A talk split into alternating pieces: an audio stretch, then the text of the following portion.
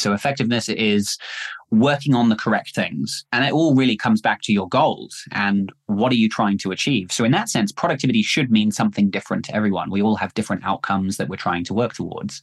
Effectiveness is making progress towards where you want to be. Mm-hmm. Efficiency is doing that quickly. Mm. So one of them is you need to have clarity on your goal. Where are you trying to get? There's no point starting with efficiency and working quickly if you're working on the wrong thing. Mm-hmm. So that's why the effectiveness component is really important. But then efficiency is okay. Now I'm I know where I want to be. I know what steps I need to take to get there. How can I do that efficiently?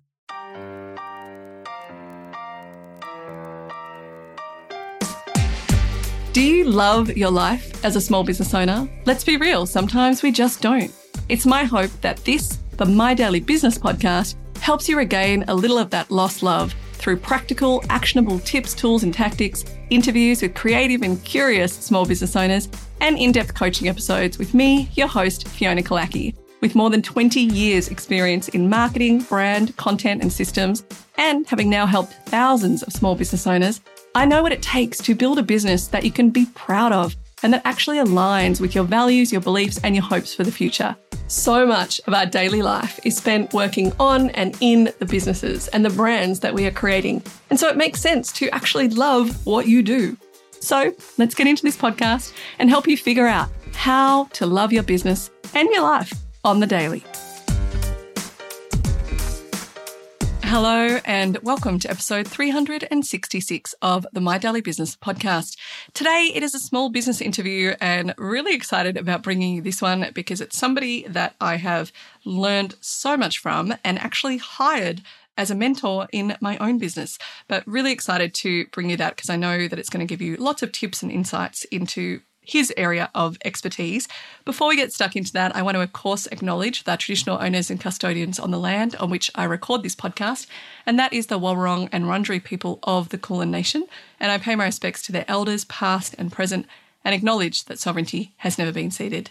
The other thing I wanted to quickly mention is that every so often, around about this time, we get a bunch of DMs saying, Ah, I wanted to get my girlfriend, boyfriend, pet, whatever, a business coaching session. How do I organize that as a gift for the end of year or Christmas or whatever else that they're looking at? So, if you want to do that, you can always just email us hello at mydailybusiness.com and we'll organize that for you. You can also just buy a business coaching session online. Just get it sent to your email, not the person who's receiving it. And then we will follow up about that. And then you can let us know that this is actually for my significant other or somebody else. And we organize that. It's kind of surprise for them. So it's really lovely. We've done it so many times for people where they've bought birthday presents or Christmas presents or, you know, Mother's Day presents for somebody in their life. And it's a business coaching session and, you know, people get so much out of it. So I just wanted to let you know about that. You can find all of the stuff that we sell at mydailybusiness.com forward slash shop. Or, of course, you can always just email us hello at mydailybusiness.com. We also do sell gift certificates, so you can buy them any time of year and they can be used for up to 12 months.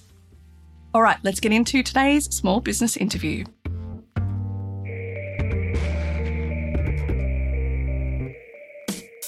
So, today it is my absolute pleasure to bring an interview to you that I did a little while ago with the wonderful Paul Minors. Now, Paul Minors is a productivity expert, and he is somebody that I have been watching for years. So, when I first started my business back in the very end of 2015, I started looking at what kind of programs and tools would I like to use in order to manage things like content, processes, systems. You know, I knew that I wanted one spot that had a lot of the internal things that I needed in the business. And I also knew that I probably would be hiring somebody for admin at some point in the business. And so I started, you know, start as you mean to go on. So I started by documenting as much as I could.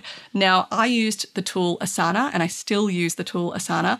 I have talked about moving to Milanote and I'm using using Milanote and Asana at the moment, but the person who taught me the most about Asana is today's guest, Paul Minors, because I found his Asana videos on YouTube. And that is how I got to know how to do certain things in Asana that I wasn't able to find elsewhere. Since then, Paul has started a podcast, and I listen to that every so often called the Paul Minors Podcast. So many great bite sized things. The reason that I listen every so often is because they are bite sized, so you can kind of binge a bunch and such helpful things. So, Paul has been in my business in some capacity externally for some time. And recently, about a year ago, I think it was, I was watching one of his videos, or maybe I suggested it to somebody, and I went through it quickly. I do suggest his stuff to people all the time. And so I was going through that video and I saw him talk about how he works with different clients and consults. And I was like, oh, hang on. I have been getting free information from this guy for so long. I am actually going to reach out and see how we can work with him. And Erica, my assistant, was using Asana. And I just thought we could use Asana in a better way. I'm sure I'm not fully utilizing it in the way that we could. And so I kind of bought a year with Paul for Erica to go through his courses, to go to his coaching calls, all sorts of things. And it also included a couple of hours, I think it was, with one on one calls. So I recently did one of those one on one calls with Paul, and it was fantastic. Just his instant understanding of, oh, what if you just did this and this and this? What if you just did that? I was like, oh my goodness. Sometimes you're so close to things that you cannot see where things could be improved as easily as somebody who's a bit further away. I know so often in my own business coaching, I'll be working with people and I'll be like, oh, have you thought about doing that? And they're like, oh my goodness, that is so simple. Why have I not thought of it? But, you know, everyone goes through this. And so when Paul and I did the one on one, he was able to just pinpoint things really quickly that are going to really, really help us, particularly as we're planning out 2024 and our revenue streams and tracking things and just so much stuff that I'm excited about using Asana again. So I asked Paul if he would like to come onto the podcast and talk about why he loves Asana, how he helps people with productivity, how he even got started in productivity, and how he's built his business. So that is what I'm doing today in today's chat. So, in today's chat, we talk with Paul Minors all about all sorts of things how he got into YouTube, which is where I found him, how he's built his business. I mean, his website alone gets 100,000 people visiting it every month to learn about productivity and tools like Asana, Pipedrive, and Zapier. And so, he's the perfect person to talk to about all things productivity. So, here it is my chat with the wonderful Paul Minors. Welcome, Paul, to the podcast. How are you feeling about life right now?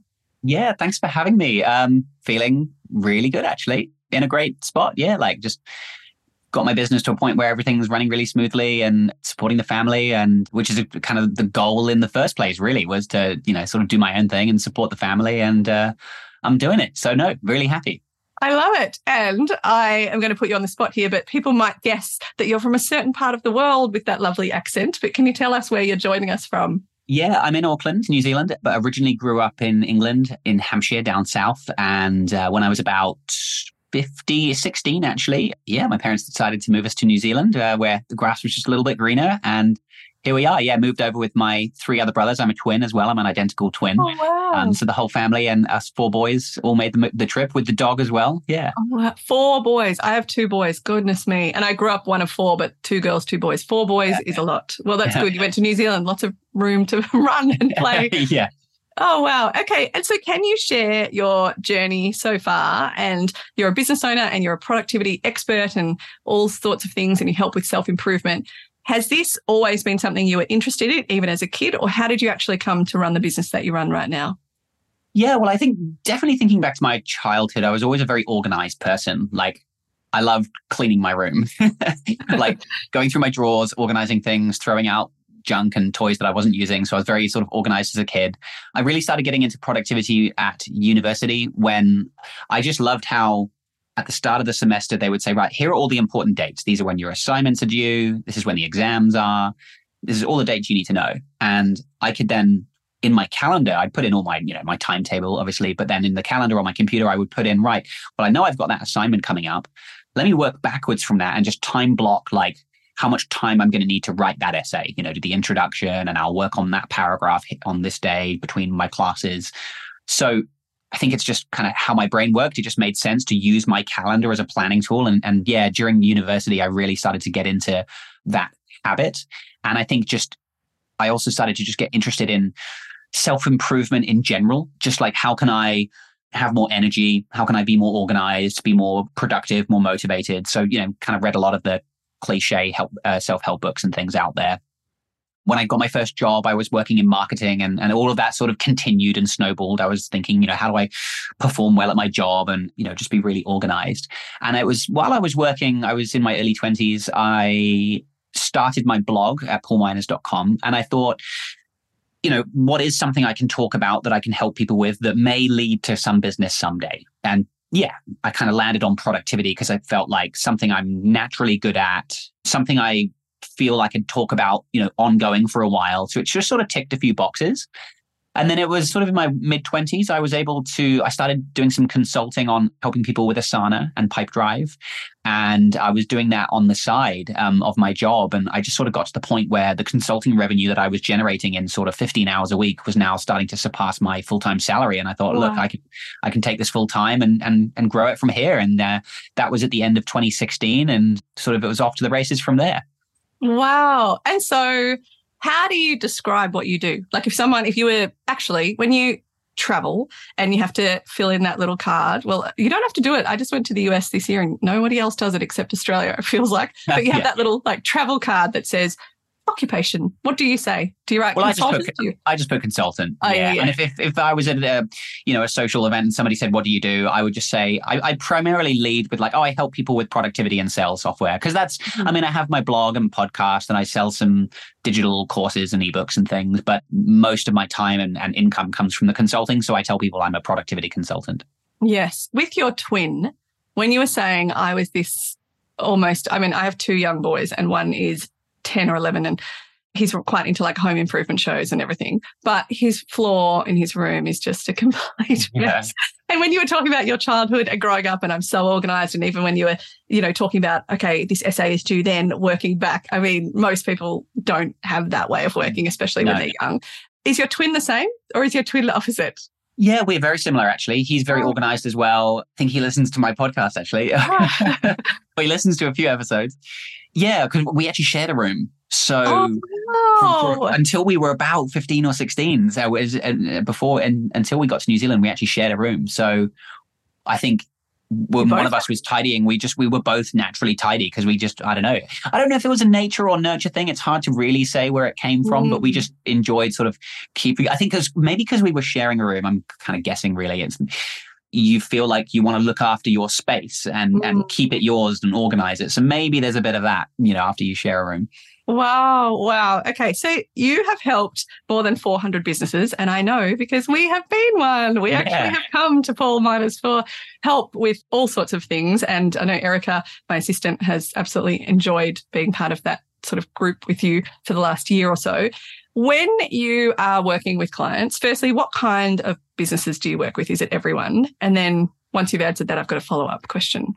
Yeah, well, we specialize in Asana and Pipedrive. So, Asana, for those that don't know, is a project management tool that really all sorts of different businesses use. It could be sort of solopreneurs, use Asana to manage their work and the projects they're working on, small teams. But actually, Asana, the company, is focusing a lot on growing in the enterprise uh, sort of realm. So we've worked with very big organizations as well. So that's fun because we get to work with all sorts of different types of companies across lots of different industries because Pipedrive is very, excuse me, Asana, well, and Pipedrive, they're, I guess, somewhat generic. They're not specific to, mm-hmm. you know, marketing agencies or mm-hmm. construction companies. Sort of anyone could use Asana, really. So that's fun because we work with small, medium, large businesses across all sorts of industries. We work with lots of agencies, a lot of B2B type businesses, especially on the Pipedrive side. You know, that's more of a sales CRM. So, yeah, usually a lot of B2B businesses there.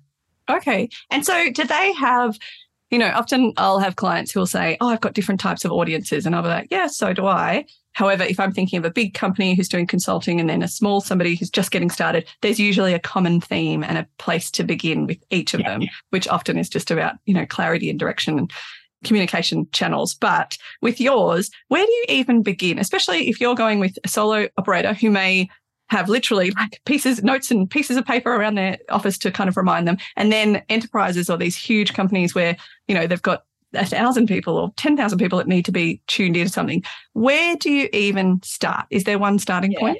It depends on whether if they're a brand new user to Asana. If they're mm-hmm. brand new, we can it's great because then we have a fresh, clean slate and we can then actually start not by getting into Asana straight away. We can actually start by going, right, tell me about your business. You know, how many people on your team? What departments do you have? What type of work do you need to manage? So a marketing agency might say, we need projects for all of the, you know, clients. We're doing mm-hmm. website launches, social media campaigns.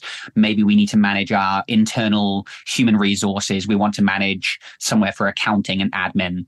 So that's when we start with someone brand new, we can sort of almost, we do it on a mind map often, is plan mm-hmm. out what are the different types of work that we want to manage in Asana. Mm-hmm. And that will help us then work out what teams and projects we're going to go and create or templates. Mm-hmm. More commonly, actually, we get approached by companies like yourself who mm. have been using Asana for a little while. And the mm. most common thing I hear when people come to me is they say, I've been using Asana a while. I like it, but I don't think it's set up in the best way, and I don't think I'm getting full use out of the tool. I'm like um, literally laughing. Yeah. Most that's what yeah. most people say. yeah. So then we can start right. Let's we do sort of a bit of a health check or an audit. Let's look at your account. Like what teams and projects do you have set up? Let's just understand how are you currently using Asana? What are you doing well, and where do we think you could improve? Maybe it's structuring your teams and projects slightly differently, or maybe there's features like templates and dependencies and rules that you're not using that we think you could really benefit from. So yeah, it, it will depend a little bit on whether they're new or existing, but we'll yeah, people will fit into one of those buckets. Mm, okay. And so when you said you were really interested in productivity at uni or even when you were younger, and obviously that is the cornerstone of what you offer now and well into the future. And I'm sure even if the platforms change, that's still the cornerstone.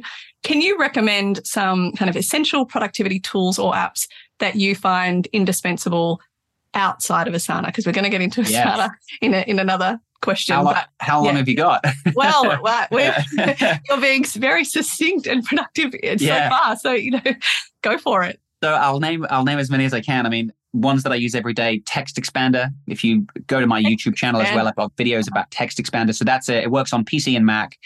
It basically is a tool that you can use to store text, which is called a snippet. I think they call it a snippet, which you can then retrieve or you can sort of generate that text by typing a little abbreviation. So a great example of how you would use Text Expander is for email templates. Mm-hmm. So people often email me, Hey, Paul, I'd love to learn more about your services. Can we chat? So I have a snippet, which is for an intro email. Mm-hmm. So I can reply to that email and I just type a semicolon and then the word intro. And so when I type that little abbreviation, Text Expander spits out all my text for like hi name, and I can actually fill in their name. I can be prompted mm-hmm. to fill in their name and it will say uh, I can I can choose different drop downs as well. So if they're asking me about help with Asana, I'll say thanks for reaching out. Here's where you can learn about Asana. I can pick that option in the template, mm-hmm. and then it generates all that text for me. So I use it for things like email templates, also for links. I send people my Calendly booking links. I have loads of affiliate links for uh, products that I recommend. So Text Expander is a tool that I use probably dozens, if not hundreds of times a day. 1Password is it's kind of a productivity tool in my mind because just seeing how slow some people can be logging in when they forget their passwords. So just being someone who's very organized. And I think we spoke about this, didn't we? I, I said we to you on did, we did because we were using LastPass years ago with a different virtual assistant and yeah, we didn't love it. And you were like, no, you should get onto this. Yes. 1Password. Yeah. So especially all the business owners out there, really, you know, it's, it's crazy how many clients we've worked with and I, you know, we get passwords to their accounts to go and check things and they have the most basic guessable passwords. It's awful. So best way to protect your business is to have strong, unique passwords for every single service. Ideally two-factor authentication as well, like a code that you have to put in. And Text Expander makes all, uh, excuse me, 1Password makes all of that really easy. So all of my passwords are stored in there. It makes logging in quicker than typing in the password because it's just going to suggest, right, you're logging into Zapier. Here's your login. Click it. Done. It fills in the two-factor code. So it actually makes logging in very quick. Mm. I mean, my tech stack, I use Zoom for my calls, Calendly. I've mentioned mm. before, we rely on heavily, not just for scheduling with me, but my team. I can send people links and it will look at all of our calendars and see who's available. I love Calendly. What else am I using?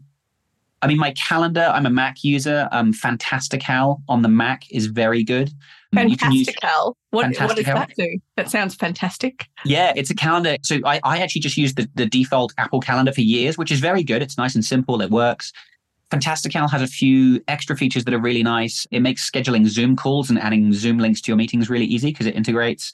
And it has very good time zone support. So if like me, you work with clients in lots of different time zones, I can on the right hand side, I've got on the left is my my time, but on the mm-hmm. right, I can say, right, change that to American Pacific.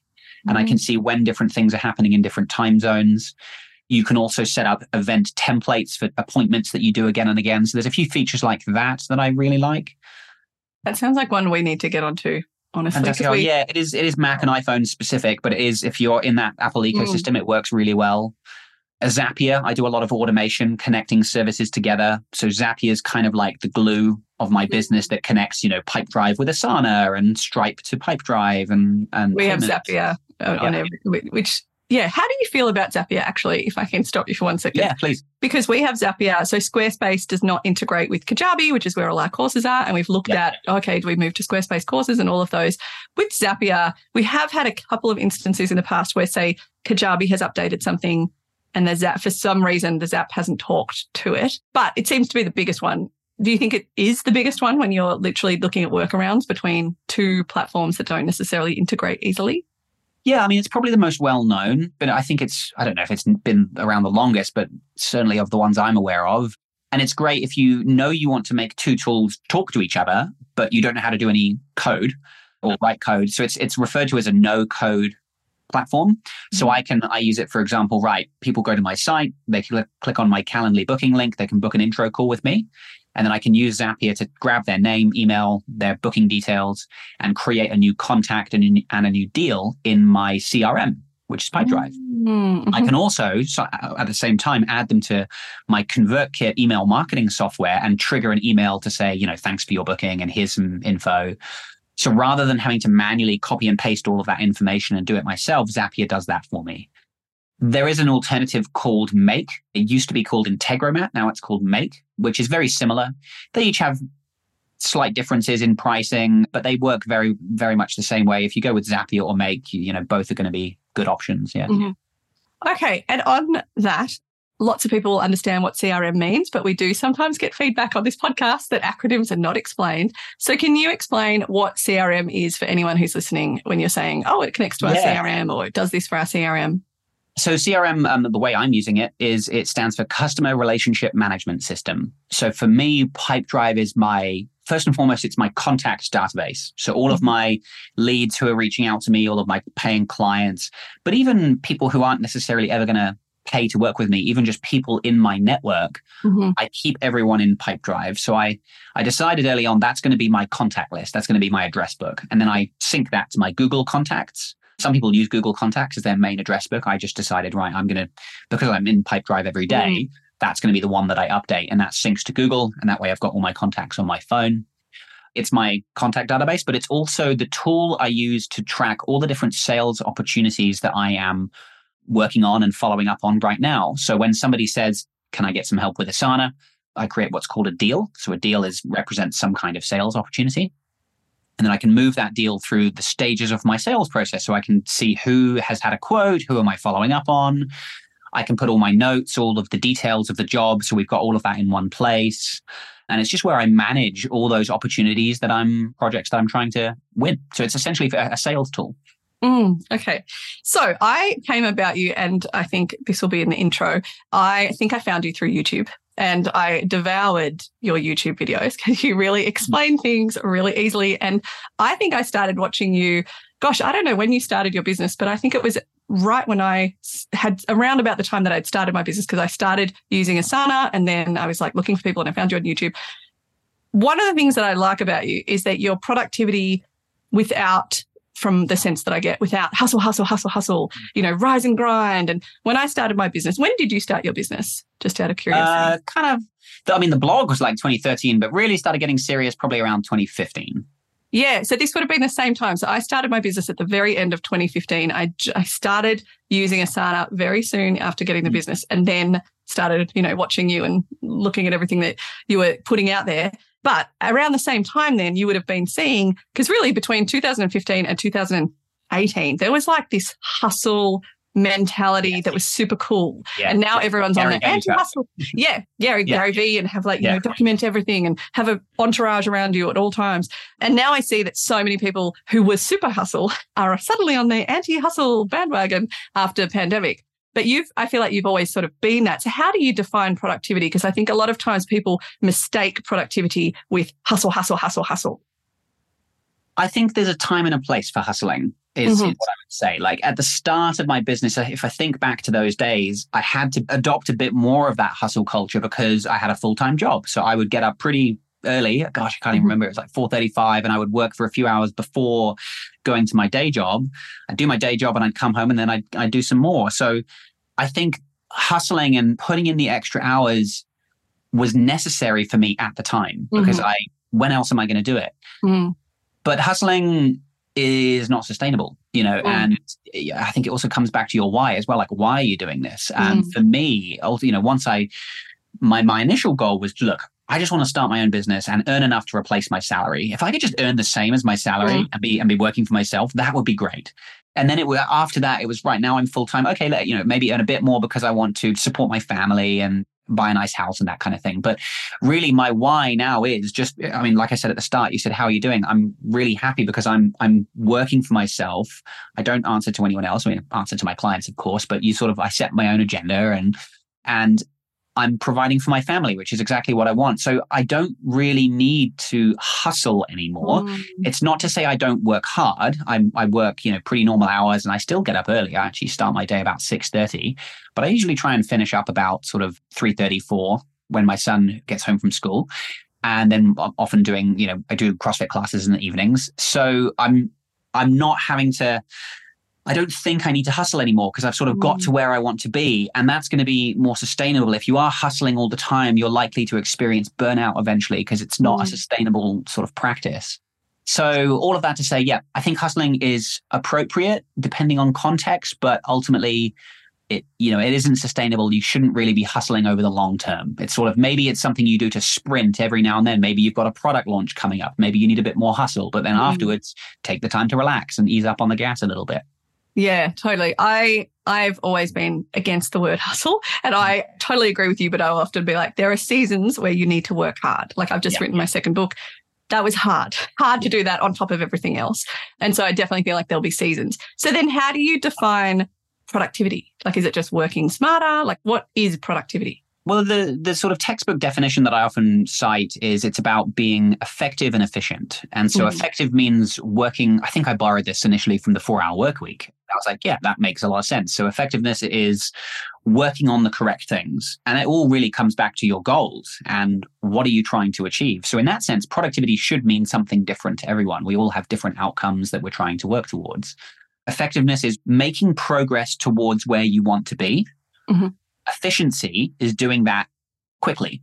Mm. So one of them is you need to have clarity on your goal. Where are you trying to get? There's no point. There's no point starting with efficiency and working quickly if you're working on the wrong thing. Mm-hmm. So that's why the effectiveness component is really important. But then efficiency is okay. Now I'm. I know where I want to be. I know what steps I need to take to get there.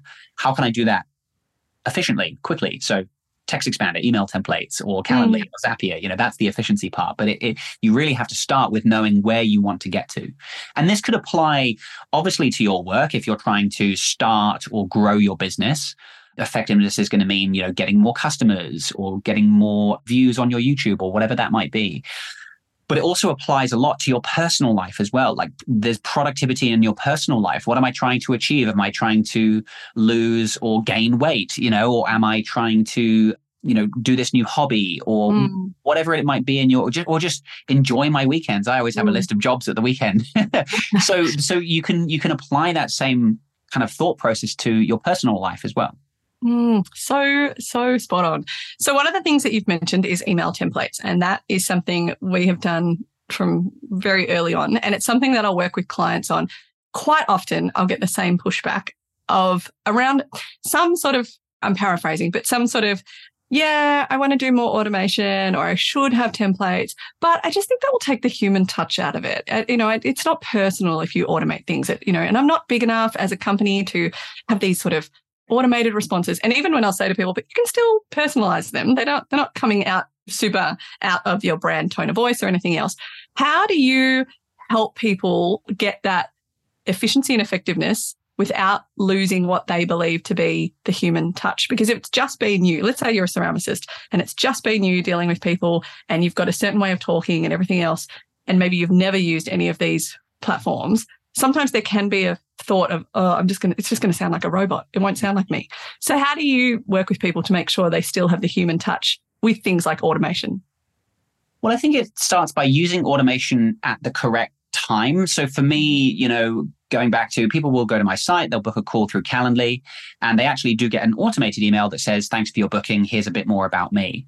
And I think actually, I, I actually get a lot of compliments on my booking process and the emails that I send because people I are like, "Oh, I think you have a great booking." I remember when you said that because I was like, "Oh, we should do that. we should do that." Yeah, well, people were yeah. like, "Oh, that's that's really cool. We want to do something mm. like that." I think at the end of the day, automation is happening enough in the world now that mm. if you're just going to turn your nose up at someone because they're you're getting an automated email, well, you know, you're going to find it hard to find anyone to work with or to help mm. you if mm. Who doesn't use any automation. So anyway, I do some automation at the start. Thanks for your booking. Here's some info about me. You know, I'm thinking about my sales process here. Now, after I have a conversation with someone and I've met them in person, I don't automate any of that follow up. So if I've now sent a quote or a proposal for some work, some people want to build clients we work with. So we want to build like a follow up sequence. And I, I, sort of question, like, are you sure that's a good idea? Because now you've sent a quote or a proposal, mm. you probably don't want to be following up automatically because everyone's timing is slightly different. People yeah. have different, you know, I'm, I'm going on holiday, call me in two weeks. But also, I think from sales perspective, you're going to be more effective if you pick up the phone and talk to mm. them. Um, mm-hmm. People really appreciate that. So I'll use more of a manual approach during that important part of my sales journey. And then if they become a customer and they sign up, they get some automated emails, you know, here are the next steps. This is what you can do. Because some of my clients, you know, sign up for my program in the middle of the night. They don't want to be waiting for me for a response. So they get their automated next steps. If I lose touch with someone, maybe they, you know, you follow up and I, they just, uh, I've decided, right, I'm not going to follow up again. I'll put them onto my newsletter. So at least they'll get my next video when it's available. So I choose to use automation at the sort of start and end of my sales journey where it's kind of most beneficial, but I'm I'm still conscious about yeah, providing that personal touch when it's needed, when they're making a decision or when customers come to me with questions, I'll get an email and I'll send a personal response. And actually, something I love doing, and another tool that I want to recommend that I didn't put on the list earlier is it's another Mac app. It's called CleanShot. You can also use Loom, which is a popular one. It's basically a screen recording app. And so I, I, love answering people's questions by recording my screen and showing somebody how to do something in Asana. And then I say, here's a link to a video I've shown you what to do. So that's a, a, a nice example of like a high touch support where they're getting an email and it feels really good. It's personal. So you can balance the automation by having really personal moments later on when, you know, customer support being a great example. Mm, oh, so much in there. And mm. on there, you touched on videos. We use Loom, although have to say, not loving it at the moment. It keeps going through a lot of glitches. Like it keeps saying, you know, now you need to update this. Now you need to update this. It was a while ago I used it and I found it quite glitchy as well. So I'm on a Mac and CleanShot is the one, and I've got a video on it on YouTube as well. So that one works really well for me. I will definitely check that out and on your YouTube. So I found you, I said, you know, I originally found you on YouTube and you'd put out a lot of content. And I have recommended you, and I've told you this to so many people when I'm like, oh, just go to Paul Minors on YouTube and you'll mm. find a whole list of how to do you, basically yeah. everything in these different platforms. How did you get started on that? How have you grown it? And what advice would you give to a lot of people are now saying, okay, I'm going to start my YouTube in 2024 and what yeah. have you got tips for how to get started on there? Yeah, I mean, I, I sort of I've always been a bit interested in video because my brother and I would um we just with home video we'd record holidays and stuff we were doing and then we got a GoPro and record oh, wow. sailing and stuff. So we just like we enjoyed making like home movies and stuff. So it, was, it, helped having a little bit of experience and you sort of knowing the basics of editing. But actually, it's it's very simple and software makes it so easy now as well. But really, for me, why I decided to get on YouTube is I thought, well, you know, putting myself in the shoes of somebody who's brand new to Asana or brand new to Pipedrive, if they need help, what are they going to do? They're mm-hmm. going to Google how to do something.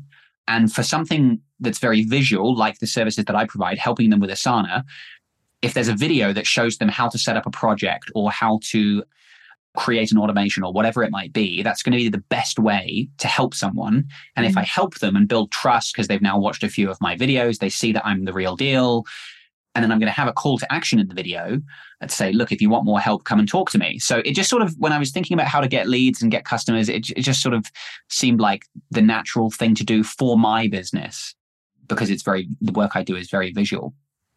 In terms of getting started, it's going to sound really sort of cliche and a boring answer, but you've just got to start somewhere. Like I think people try really hard or, or they're almost like perfectionists. They're trying to, mm. to make the video perfect they want it to sound brilliant on, on day one. And actually, if you go back and look at some of my very early videos, I don't have a nice background. Uh, the lighting's not good. The sound's not good. In fact, there's not even a picture of me in some of them. I didn't even do picture in picture. I think it was just my screen. Mm-hmm. I was talking too quickly. But you have to go through a bit of a learning curve with any content that you create. Mm. You have to sort of suck for a bit at the beginning. You're not going to be, you know, Mr. Beast on day one. Yeah.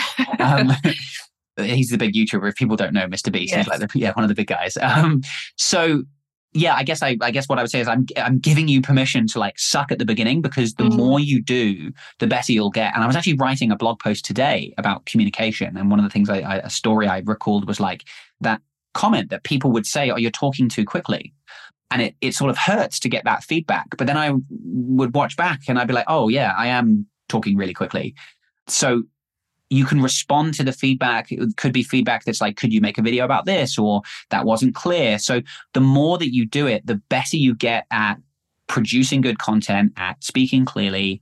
And there's there's no shortcut for that. It just comes with experience doing hundreds of videos. You get better and better with each one. So that's why I just say you just have to start and just put in put in the work and and you'll you'll get better with time. Yeah, and it's funny you say about the um, one of my earliest comments on this podcast was fantastic content if you can deal with how fast she talks. Yeah, yeah. it was like she's giving me a headache with how fast. And recently, I've started using an AI tool with my coaching, and it and it actually gives me as a coach feedback. And one the other day it said, You went way too high, 235 words a minute. Oh, um, wow. and I should be at 175. And I was like, yeah. Oh God, I did not realize. But I think I get passionate and probably yeah. same as you. Yeah. You're excited. So you talk faster. I think you, just this part of the world as well, we talk quickly. If you yes. listen to, I think the American podcasts, I listen on 1.25 speed. They're a bit slower. I, I listen, sometimes I listen on double and then I think, am I listening on double? And then I, and then I slow it down and I'm like, oh my God, are they smoking something? It's yeah, just like, so, so. But let's talk about Asana because you teach a lot about Asana. Now, I've been with Asana, like I said, very early on. It was one of the first, it was the first platform that I started using to help with our kind of project management. And as you saw recently, it's in a bit of a mess. so thank you for your feedback. Yeah. But I have often had, I'll have clients because I've been working for eight years and they'll be like, oh, yeah, I was using Asana, but now I've gone to Notion or now I've gone to Monday or now I'm on ClickUp. And there's always a new thing that's coming out. I have always stuck with Asana and Trello for clients because I just think they they work. So kind of why fix it? But with all of these new ones coming out, why would people look at Asana as their key option? Like what do you love about Asana? Because you have been I mean, I'm not sure if you get some sort of kickback. I hope you do because you are like the Asana spokesperson mm. out in the world, like championing this platform. What is great about Asana? And what do you say to people who are like, oh, but that's been around too long and there's all these new ones coming out? That's sort of the well, feedback I'll sometimes get. Yeah, that's interesting because the way I, I, look at it, the opposite. Like I was about to say, Asana's been around for so long. Like that's why yeah. it's so good. Is they've they've learned based on all their customer feedback, like what mm-hmm. makes a good project management tool, what to put in, what to leave out, because it's a fine balance, making a tool that works really well for everyone. And I would argue that using an overwhelming. Yeah, they're yeah. always being pulled in this direction of like adding more features and giving people the, the features and, and functionality that they want, while also keeping it simple. You know, mm-hmm. so it's the mm-hmm. spectrum they have to navigate. But I would say, you know, the, the newer tools coming out, it's they don't have a track record. They mm. haven't gone through over a decade of experimentation. So the mm-hmm. fact that it's new to me is not a selling point. I also say, I mean, Asana, it's very similar to a lot of tools, you know, whether it's ClickUp or Monday, they're all, you know, pretty similar you really the tool it actually doesn't matter that much. I could you i could run my business on clickup or monday or any number of tools. And when people switch around a lot you know they'll come to me and they'll say i've tried all these tools. They're switching because they think oh if i go to monday that one will work for me. Mm. it's, it's got this feature that i need. But i mean they all have pros and cons things they do well and they don't do well. What determines your success with the tool is how you're using it And are you following good best practices? Have you set it up in a clean way? Have you actually rolled it out and, and got your team to adopt it? Because we see a lot of business owners just sort of sign up for Asana, dump it on their team like, guys, we're going to use this. And there's nobody really in charge of it. Some people like it and use it and they're good at figuring it out. Some people don't like it. They're too busy or they, they're not good at figuring it out. So now you've got kind of this split in the team. So some people are not really using it. That's going to be a challenge. And so rather than dumping it on your team and just saying, oh, well, Asana didn't work, let's switch to this one, because now every time you switch, you're going to have to retrain everyone. It's a nightmare. Um, you should actually take the time to think about how do we set this up correctly? What are the best practices, or almost like what we call the conventions uh, mm-hmm. that around how your team should use it? You know, you should think about things like who's allowed to create new projects? Is it everyone or is it somebody on the team that's going to set those up? Who's responsible for updating a task or marking it as complete? Sometimes there's confusion. Oh, I'll I'll assign it back to Paul because he assigned it to me, so I'll assign it back to him and he can complete it, and that's not the correct process. So you almost need this sort of rule book about this is how we use Asana. These are our best practices. And actually, by spending time thinking about that, getting your team on the same page, you're then much more likely to have a successful adoption of the tool. And even if it might lack some features that Monday has, doesn't matter because you're getting the most out of that software. So that's what I would say is just rather than jumping to the next shiny thing, just kind of being honest with yourself about are, are you actually getting the most out of the tool or are you using it in the correct way or is your is there something you even need to address with your company's culture like is there a cultural reason why people aren't using it and they're gravitating back to email because um, mm. the tool doesn't really matter yeah so such a good answer and so mm. true so, with your business, you obviously mentor and help so many people. Who has been your mentor or who are kind of any role models in the industry that you're in or any kind of just valuable insights that you've ever had from like a book or a documentary or anything that has stuck with you? Yeah, I mean, uh, my mentors or the people I've looked up to have sort of changed along the way. Like back in those early days, the hustle it was it mm. was like people like Gary Vee. Like, yeah, I need to hustle, and I'll listen to him. And now it's I don't I don't listen to Gary Vee anymore because it's just I don't know it's not appropriate for where I'm at now. And I was you know reading books like the Four Hour Work Week, Tim mm. Ferriss. I was also watching people who were sort of where I wanted to be. So Pat Flynn of Smart Passive oh, Income, yeah. which I still I really um, rate Pat Flynn. I still yeah. feel like he was one of the first I mean, he did his podcast in like 2008, but I also feel like out of that whole kind of clique in America mm. of kind of yeah. business coaches, I feel like he is one of the more down to earth and he talks about his family a lot. And yeah, yeah. I don't feel like he's like, I just want to make as much money as possible. He's kind of like, I just want to do fun things and like experiment and make cool and tools support and my family and, and so support my family at the same time. Yeah, yeah. he was he was great inspiration in the beginning because I was uh, just sort of again just trying to sort of work for myself and and get off the ground and his advice was very appropriate for that stage and uh, that I mm. was at. I haven't really listened to Pat in years now, but more because I, I, think, yeah, he probably does cater more for that sort of beginner. Yeah, he was one. I remember printing out his How to Write an Ebook in 2016 yeah. Yeah. and reading it while I sat at the pool with my mum. And he literally I, helped me write my first ebook, which in 2017 or 2018 sold really well. So, yeah, yeah I think he is in that space that I haven't listened either, but I still rate him. Yeah, and, and and another one was Natalie Sisson. She at the time had the suitcase entrepreneur. She's a Kiwi. She lives here in uh, down in Wellington. I actually was fortunate enough to meet her for the first time last year. I want to say, but I've, it's funny because I've been following her and listening to her podcast for years, and she was just yeah, like where I wanted to be, working for myself, doing the sort of podcasting, content, freelancing mm. sort of model. So she's been a great just sort of role model, especially because she's a Kiwi as well. I'm trying to think who I uh, who I sort of follow now anyone uh, i think more on the parenting side now sometimes mm. I'll, I'll, i really gravitate to those people that are talking about you know raising kids an australian example is hamish blake has got the great ah. podcast ah. how to dad which i really enjoy number one podcast it just came out recently the top 100 podcasts in Australia. Is and it? he is number one. Yeah. No kidding. Yeah. Yeah. So I'm like now at that stage where I've got two boys and sort of thinking about that's a new skill that I'm trying to develop mm. and get better at is being a dad. So yeah, like love that, that kind of content now. Oh, I love this so much. And so, what are you most proud of in your career so far, in your business so far? I think just just getting to where I am, and well, just I guess just executing on that original vision. Really, it sounds a bit cliche, but I do sort of sometimes pinch myself. And actually, I do this on a bad day. You know, when I'm having a bad day, and it's like maybe you had a really bad client experience, somebody who wasn't happy for whatever reason, or a project's not going well. Mm-hmm. It's easy to complain and be like, "Oh, this is so annoying."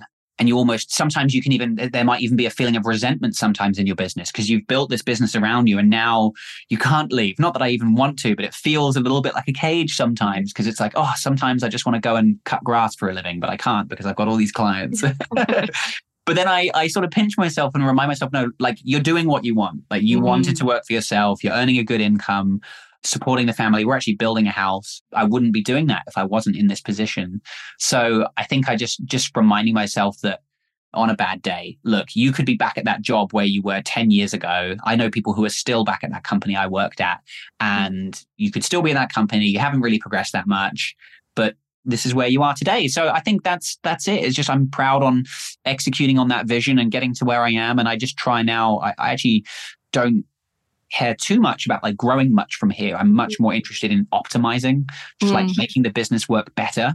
I did bring on a new contractor recently, but I don't do it to earn more revenue. I do it to mm. make my life easier. So, yeah, hopefully I've answered your question there. I think just yeah. just proud of executing on that original goal. Yeah.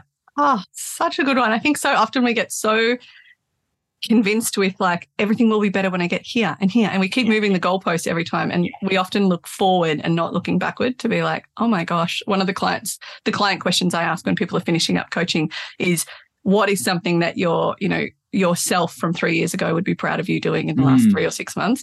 And I think that's so yeah, because so often we don't look back. We don't go, oh my God, my 21 year old would be, you know, my 21 year old self would have been dying to like have this yeah, life yeah. that I have now. And yeah, we're so lucky. And I think anyone who has the privilege of even considering starting a business is in a really fortunate position. Yeah. So, what is next for you and where can people connect? Obviously, YouTube, and we'll link to all of this. But what's coming up for Paul Minors? And yeah, where's the best place for them to get in touch? Yeah, aside from, uh, as I mentioned, just sort of optimizing the machine, really, which is actually kind of the most fun part of the business for me. Like, obviously, I, I enjoy the projects we do and the clients we get to work with, but I actually enjoy making the business better.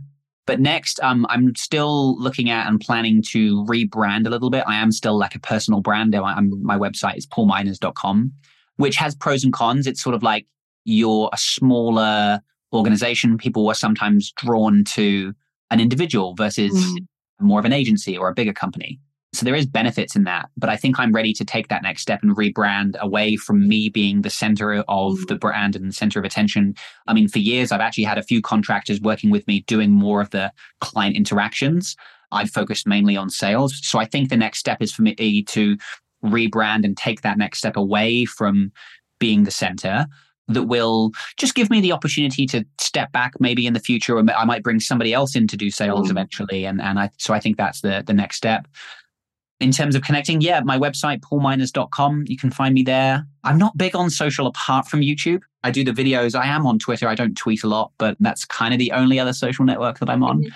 Or X, as it's now known. X. Oh gosh, hey, yeah, yeah, you're right. X. No, but people say X and then they have to put in brackets Twitter, Twitter so people yeah, know yeah. what they're talking about. Yeah. You, well, as you can see, I've just com- I completely overlooked that it's called X. You're absolutely right. Yeah. Oh, no, but even I was trying to find the Twitter logo for something in a presentation and I was searching Canva, Twitter, and oh no, I was searching X and then I was like, Twitter. And then the X logo comes up. Yeah. So yeah, yeah I think it's actually a terrible branding decision. Horrible, terrible. so why did you do it? Yeah. yeah, yeah if you have yeah. to keep saying the previous name, but also the change of name, I think that's really interesting. You could do a whole other podcast on that because, you know, Neil Patel, he changed to mm. NP Digital. Everything used to be neilpatel.com, which you can still go to, but his whole business now is NP Digital.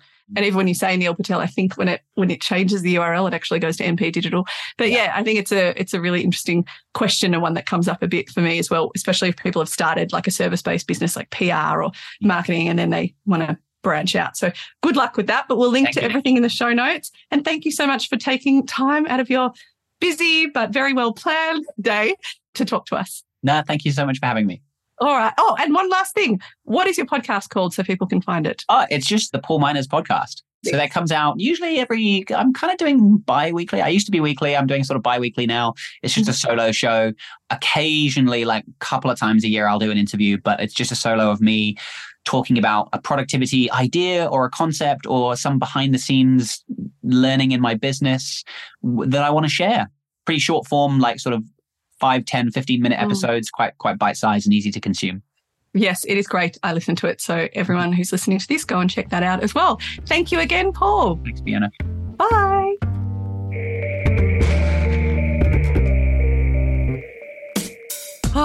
far out, I feel like getting off that chat and going straight over to my computer and be like, okay, this and this and this and this, and this is going to change.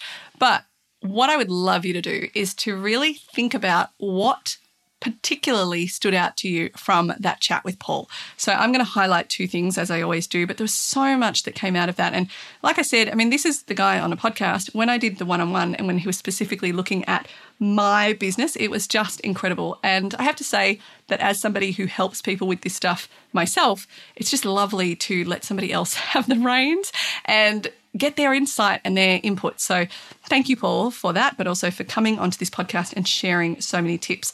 So I'm going to talk about the two things that stood out, but like I said, there was lots in there. The first, I think, is when Paul talked about effectiveness and efficiency and having both of those. And I think when he mentioned, you know, there's no point being efficient if you're actually working on the wrong things, such a big light bulb because I see it all the time. I see it firsthand where people and I know I use Instagram a lot as an example, but where people are focusing so much on so and so told me that I need to post this many times on my grid and this many times on my reels. And sometimes I think, for what? I get being on Instagram for sure. I'm on Instagram at my daily business underscore. But so often people are focusing on that as opposed to, say, another marketing channel that is absolutely game changing for them and has huge return on investment, but they haven't been doing much with it. So, for example, an easy one to think of is I've worked with a client. I remember them coming to me and saying, We have 9,000 people on our email list, but yeah, we never send emails. And it was a product based business. And I was like, What? What? And here you are busting your gut to try and get your Instagram up from 1,200 followers to 1,300 when you have nine thousand people that have given you their email that want to know more about your product and you're never talking to them. You know, that's massive permission marketing, as Seth Godin would say, and you're instead focusing on this kind of vanity metric of followers on Instagram. Now, this is a huge example of efficiency and effectiveness. Yes, you could be working faster, but if you're, like Paul says, where are you running to? What are you actually trying to work on? And that's where that effectiveness comes in. And I love that he talked about those two things really need to go hand in hand. You need to be really understanding how am I working effectively? And then how can I work efficiently? So I'm doing that. And then how do I make it even easier and more efficient to do? So I love that point of effectiveness and efficiency and really using that almost as a filter or a checklist when you're going through the work that you're doing each day and being like, is this effective? And is there a more efficient way that we could be doing this? So I love that point. The second point that I wanted to bring up is when he was talking about YouTube, just getting started. And I think it goes for any content platform, any kind of new thing that you're doing in business. You can wait and wait and wait and try and be absolutely perfect from the get go, or you can just start and learn. And he was saying, you know, I've had the same thing about talking too fast. And the thing is, if you only start something in your mind and not actually in reality, you will never find those nuggets of wisdom from other people like you're talking too fast or can you you know do a video on this or can you do a podcast on this? You don't get that feedback if you don't start.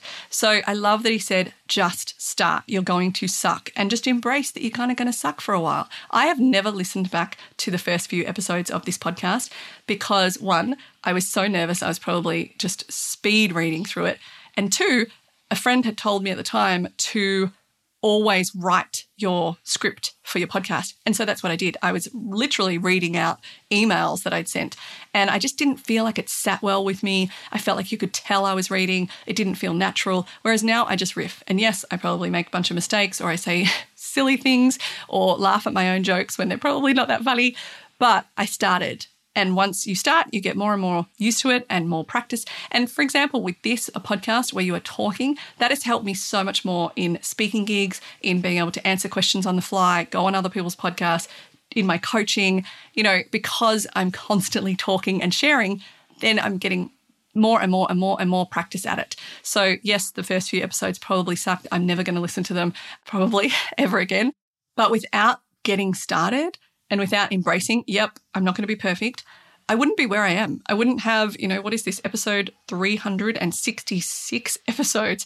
And for all of those, we've had lots of downloads. We've got people all over the world who listen to this podcast and subscribe to this podcast. So I totally agree with Paul of just getting started. I mean, if he hadn't started that YouTube, I would never have found him. I would never have recommended him to so many people that I've worked with, and then eventually connected, paid him for his services, and now having him on my podcast so that my community can learn from Paul as well. So just start, just start, just start somewhere. All it takes is a little bit of courage that first time, or maybe the first couple of times, and then you get used to it. And yes, every single person who puts content out consistently on some sort of public space, like YouTube, like a podcast, like writing a book, whatever it is, yes, you are going to get some negative feedback. It's just natural. But more than that, you're going to get so much great feedback that is so encouraging and really allowing you to connect with people, find out what is actually going to help them, and produce that content. So, totally agree with that. As Paul said, you can find him at paulminors.com, and that's M I N O R S. We'll link to that in the show notes. I found him, as I said, on YouTube, and so I will link to his YouTube channel as well. But you can just literally Google Paul Minor's YouTube and you'll find him. And as I said, there are so many great videos and tutorials. I'm often recommending him to people, especially if they're just getting started with certain programs like Pipedrive or Zapier or Asana. So that is it for today's podcast. If you found this useful, I would leave it so, so much if you could leave a review on Apple or Spotify or Audible or any of the platforms that we are on. It just makes it easier for other small business owners to find this and potentially they need some wisdom from people like Paul as well. Thank you so much for listening. If you want to look at the show notes and all the links to connect with Paul, you can do that at mydailybusiness.com forward slash podcast forward slash 366. Thanks so much for listening. I'll see you next time. Bye. Thanks for listening to the My Daily Business podcast. For a range of tools to help you grow and start your business, including coaching programs, courses, and templates, check out our shop at mydailybusiness.com forward slash shop. And if you want to get in touch, you can do that via email hello at mydailybusiness.com or you can hit us up on Instagram at mydailybusiness underscore. You can find us on TikTok at mydailybusiness or find me, Fiona Killackey, on LinkedIn. I look forward to connecting.